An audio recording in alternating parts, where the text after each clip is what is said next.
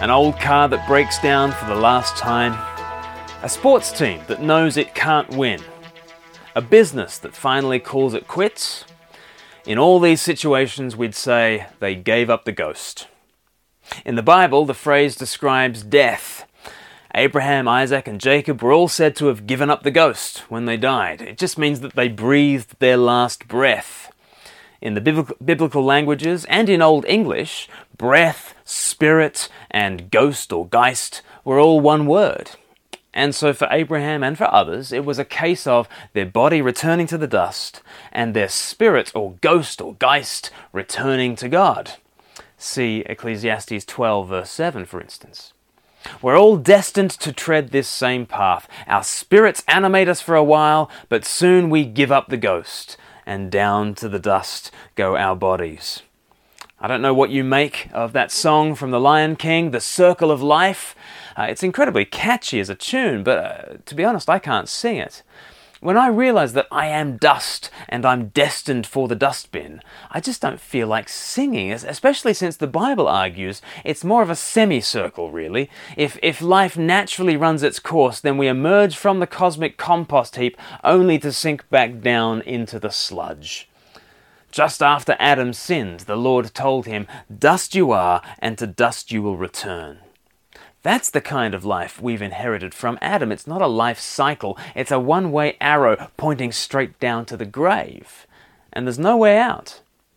Our natural life, the life of the flesh, only produces more flesh. We can't generate spiritual life from our own resources. We are perishing, and one day we will all give up the ghost. So, what does the Son of God do when he sees his handiwork perishing? It should never cease to amaze us. He comes to perish too. Even the Word, our Maker, gives up the ghost. John was there at the cross to see it happen. Let me read to you John chapter 19 from verse 30 in the Old King James Version. John chapter 19, verse 30 Jesus said, It is finished. And he bowed his head and gave up the ghost. Here is the Lord of glory going the way of all the earth. But why should the author of life subject himself to death? Well, let's hear from the 4th century bishop Athanasius, and I think he captures so beautifully why Jesus would give up the ghost.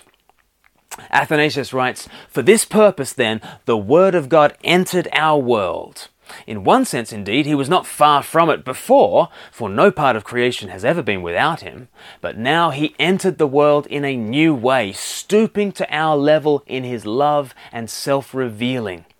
He saw the race of men wasting out of existence and death reigning over all in corruption.